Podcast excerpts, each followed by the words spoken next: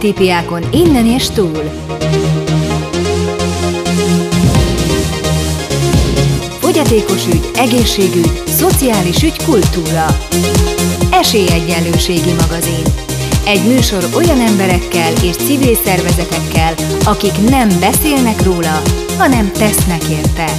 Szerkesztő műsorvezető Ruzsa Viktor. Szeretettel köszöntöm Önöket, kedves hallgatóink, Ruzsa Viktor vagyok, azokat is köszöntöm, akik most kapcsolódtak be esélyegyelőségi magazinunkba. 2022-ben is, január 1-ével, ahogy az utóbbi években szinte mindig volt valamilyen jogszabálymódosítás, vagy akár több jogszabály is módosult, most is így történt ez. Nagyon sok minden változott, leginkább ugye halljuk, hogy a 25 évnél fiatalabbak SZIA-mentesek lettek, sőt egy e hét hétfő esti M1-es híradóban már azt is hallottuk, hogy a decemberi bérek után is már elengedik az adót a 25 évnél fiatalabbaknak. Eltörölték például tavaly a keresetkorlátot, így azok is vállalhatnak munkát, akik rokkantsági ellátásban részesülnek, vagy egyéb ellátásban. De hát, hogy a jogi útvesztőben ne tévedjünk el, és próbáljunk meg azért valahogy kikecmeregni ebből a rengetegből, amit nyújtanak ezek az új szabályok. Úgy gondoltam, hogy tegyük helyre, és aki ebben segítségünkre lehet szakértőként, a Magyar Vakok és Gyengéllátók Országos Szövetségének jogtanácsosa, Gulyásné dr. Bölkény Ágota.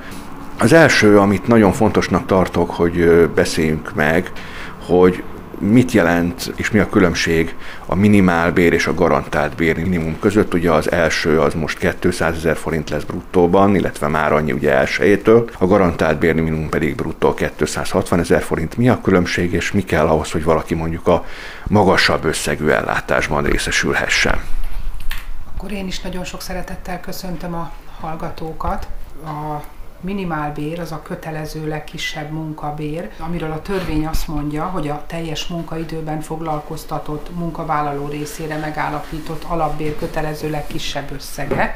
Ez a minimálbér, ami mindenkire vonatkozik, végzettségtől, szakképesítéstől függetlenül meg kell, hogy kapja ezt a minimálbért a munkaviszonyban, vagy munkaviszony jellegű egyéb jogviszonyban vállal munkát. A garantált bérminimum ezzel szemben azoknak a munkavállalóknak jár, akik legalább középfokú szakképesítéssel, végzettséggel rendelkeznek, illetve ilyen szakképesítéshez, végzettséghez kötött munkakörben dolgoznak.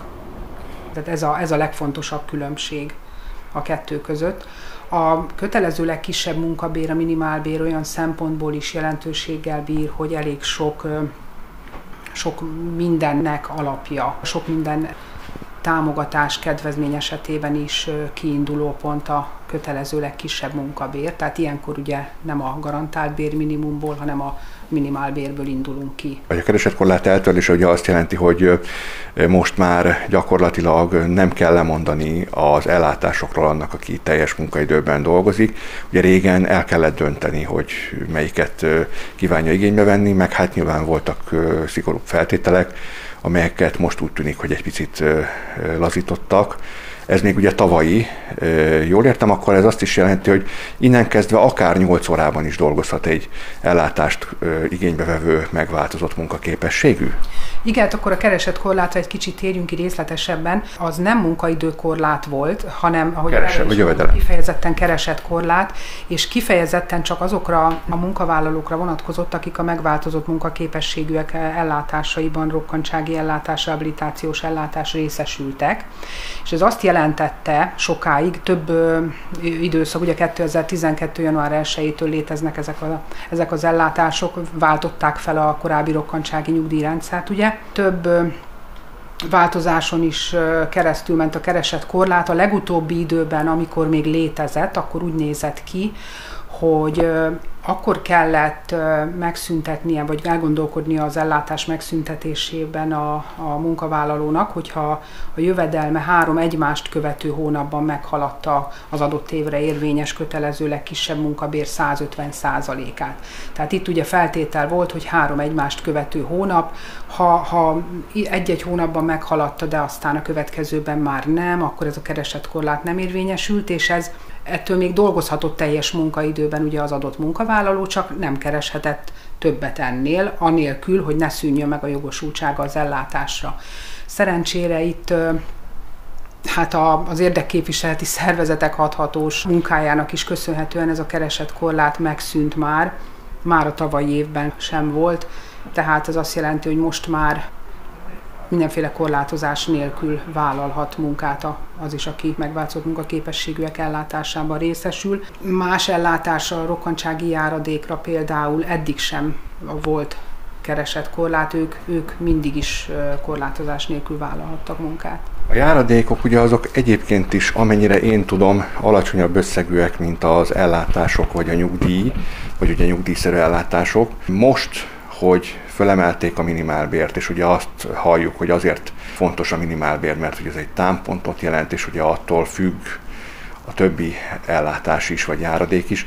Mekkora lett a legkisebb minimális járadék, illetve a minimál nyugdíj, akár az öregségi nyugdíj, vagy akár a rokkantsági ellátás legkisebb összege most hogy alakul? Jó, jó, itt egy kicsit akkor rendet kell tenni. Tegyünk rendet, mert én sem tudom. Azért kell. Tehát a minimálbér, a kötelező legkisebb munkabér valóban befolyásol bizonyos dolgokat, majd akkor később beszélek arról, hogy mit befolyásol, de épp az ellátások összegét egyáltalán nem befolyásolja. Nem? Nem.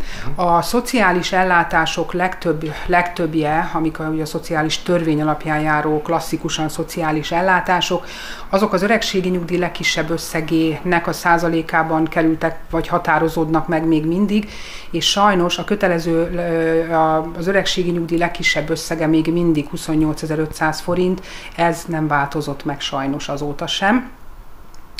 A rokkantsági járadék az megint egy másik történet, annak az összegét minden alkalommal a, a nyugdíj, nyugdíj és nyugdíjszerű ellátások emeléséről szóló jogszabályok határozzák meg.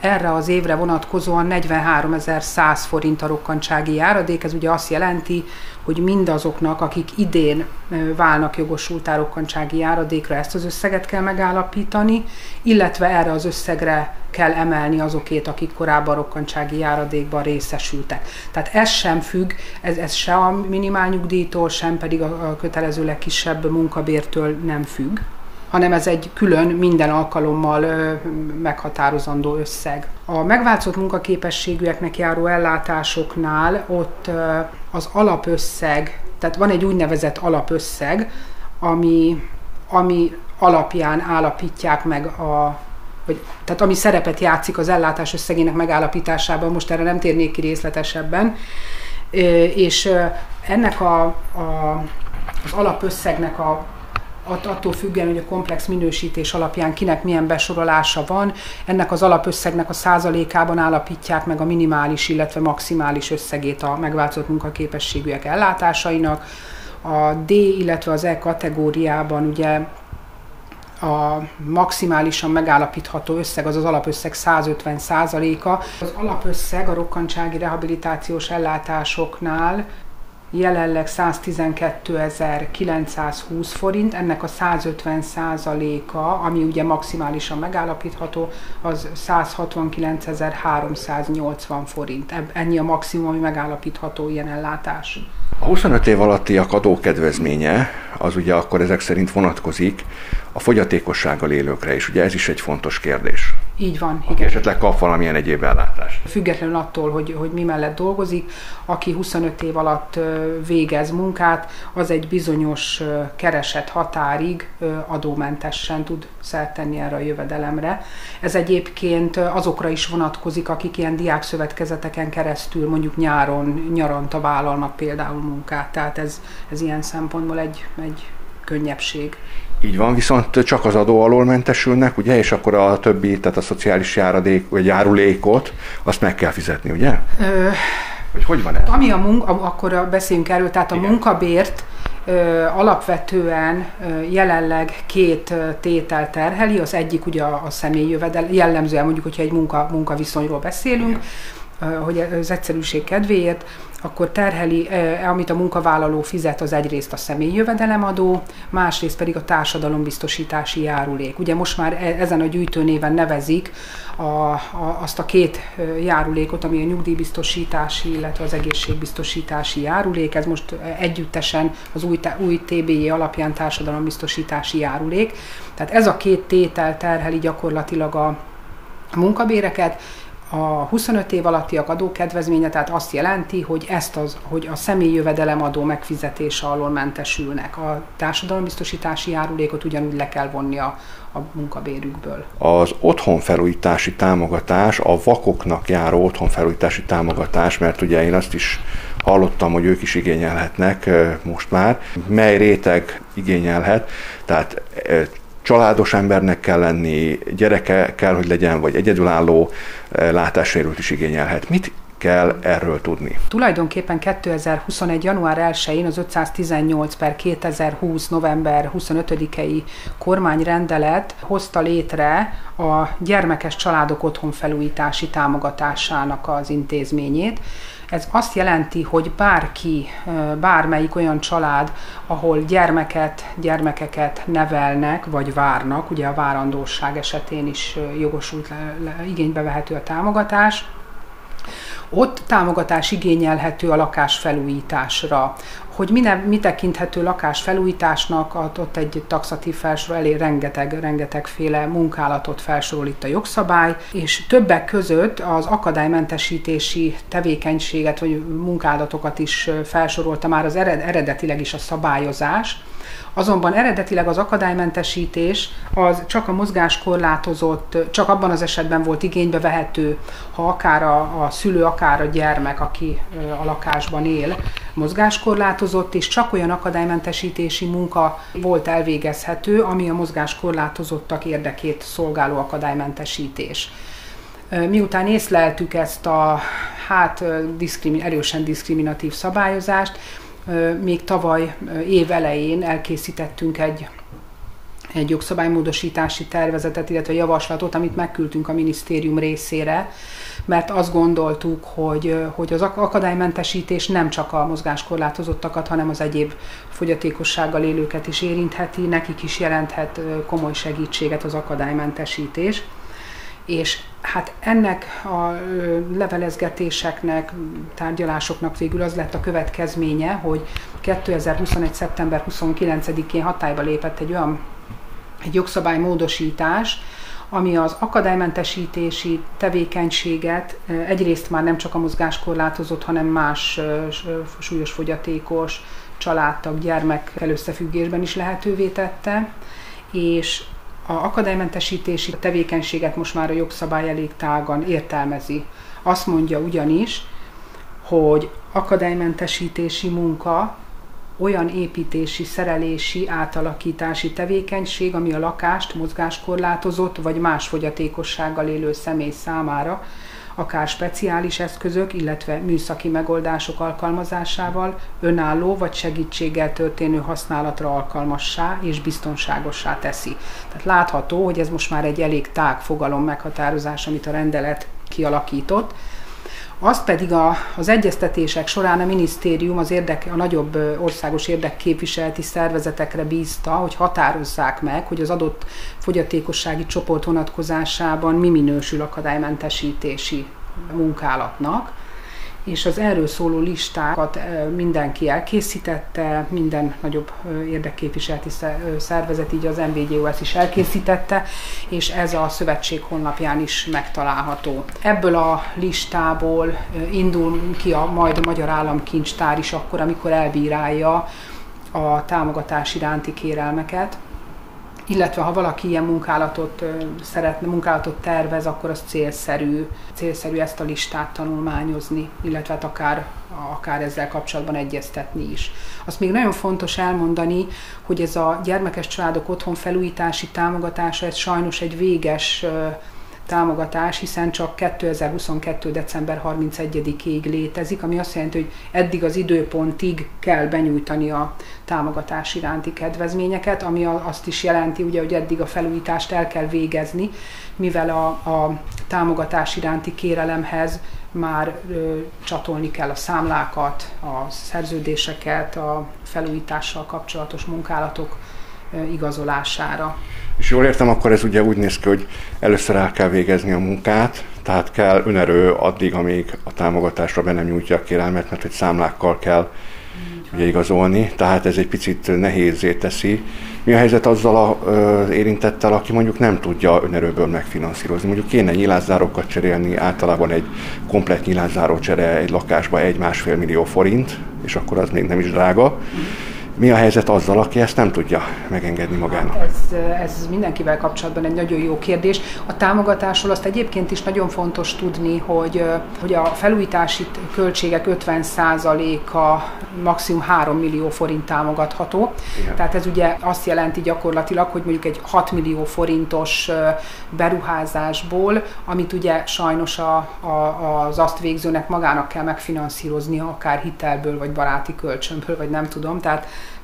ennek legfeljebb a felét kaphatja meg. De egyébként, ha valaki ilyen támogatást akar igénybe venni, tényleg célszerű a támogatásra vonatkozó részletszabályokat tanulmányozni. Nagyon sok feltétel van, és nagyon fontos, hogy ezek, ha, ha valaki szeretné visszakapni ezt a, a támogatás felét, akkor, akkor járjon utána. Egyébként a szövetség is készített egy részletes tájékoztató anyagot ezzel kapcsolatban, ami a honlapunkon szintén fenn van. Ugyanis a támogatásnak mind az igénylő részéről elég sok feltétele van, most néhányat, ha megengeded, akkor említenék. Hogyne. Például az igénylő, aki a támogatást igénybe, igényelheti egy személy, vagy igénybe, igényelheti közösen mondjuk házastársak is, ezért a feltételeket vagy, vagy így, vagy úgy vizsgálni kell, akár egyikük, akár mindkettőjük vonatkozásában. Tehát a, az igénylőnek valamilyen biztosítási, tehát kereső tevékenységet kell folytatnia az igénybejelentés időpontjában, illetve az azt megelőző egy éven át is. Hát ez lehet ugye bármilyen munkavégzésre irányuló jogviszony, sőt az is lehet, hogy mondjuk kereső tevékenységet folytat az igénybejelentés időpontjában, de ez nem egy éve tart, mert mondjuk iskolai tanulmányokat végzett, ez is bele számítható ebben az egy évben egy éves időtartamba, bocsánat. És amit nagyon fontos, hogy aki ápolási díjat, vagy gyermekek otthongondozási díját kap, ott ez a feltétel, ez nincs. Tehát ott nem, nem, nem előfeltétel a, a biztosítási jogviszony fennállta. Ott viszont ezt kell igazolni, hogy ápolási díjban részesül az illető. Aztán feltétel az is, hogy a lakás, amire vonatkozóan a támogatást igénybe veszik, abban az igénylő, illetve az a gyermek, akivel összefüggésben érvényesíteni akarják a kedvezményt, lakóhelye legyen ebben az ingatlanban, és már legalább egy éve lakóhelyként szolgáljon. Nyilván itt is vannak kivételek, mert a magzatoknál ez ugye nem értelmezhető, vagy ha valaki egy éven belül vásárolta meg az ingatlant, ott, ott sem kell az egy év, de főszabályként ez az egy éves szabály, ez az egy év, ez, ez egy feltétel, hogy legalább egy éve lakóhelye legyen az adott ingatlanban. Egy ö, ö, család, ahol gyermek is van, még majd a gyermekről egy kicsit beszélnék részletesebben, tehát gyermek is van, és, és a tulajdonukban, vagy részben a tulajdonukban van az adott kérdéses ingatlan. Gyermeknek egyébként a 25 év alatti gyermeket tekinti a törvény, illetve 25 év fölött azt, aki, megvá- aki megváltozott munkaképességűnek tekinthető, az 25 év fölött is gyermeknek minősül. Azt még nagyon fontos hangsúlyozni, hogy itt a fogyatékosság tényét külön nem kell igazolni. Tehát ez, ez itt a jogszabálymódosítás következtében úgy alakult, hogy külön azt, hogyha a gyermek, aki mondjuk egy akadály, egyébként is csak az akadálymentesítési felújításnál van jelentősége annak, hogy fogyatékos vagy valaki a családból, de ezt külön nem kell igazolni egy ilyen akadálymentesítési munkánál.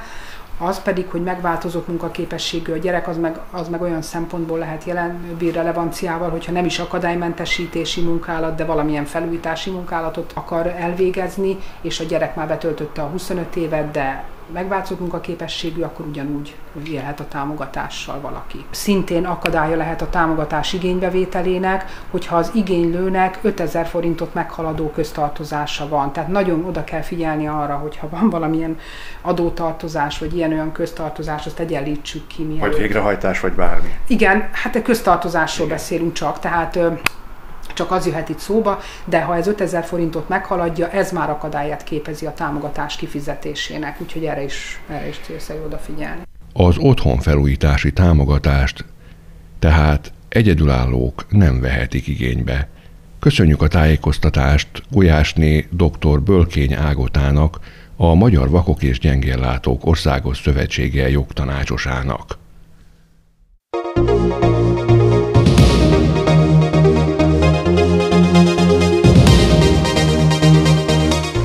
Sztereotípiákon innen és túl. Fogyatékos ügy, egészségügy, szociális ügy, kultúra. Esélyegyenlőségi magazin. Egy műsor olyan emberekkel és civil szervezetekkel, akik nem beszélnek róla, hanem tesznek érte. Szerkesztő műsorvezető Ruzsa Viktor.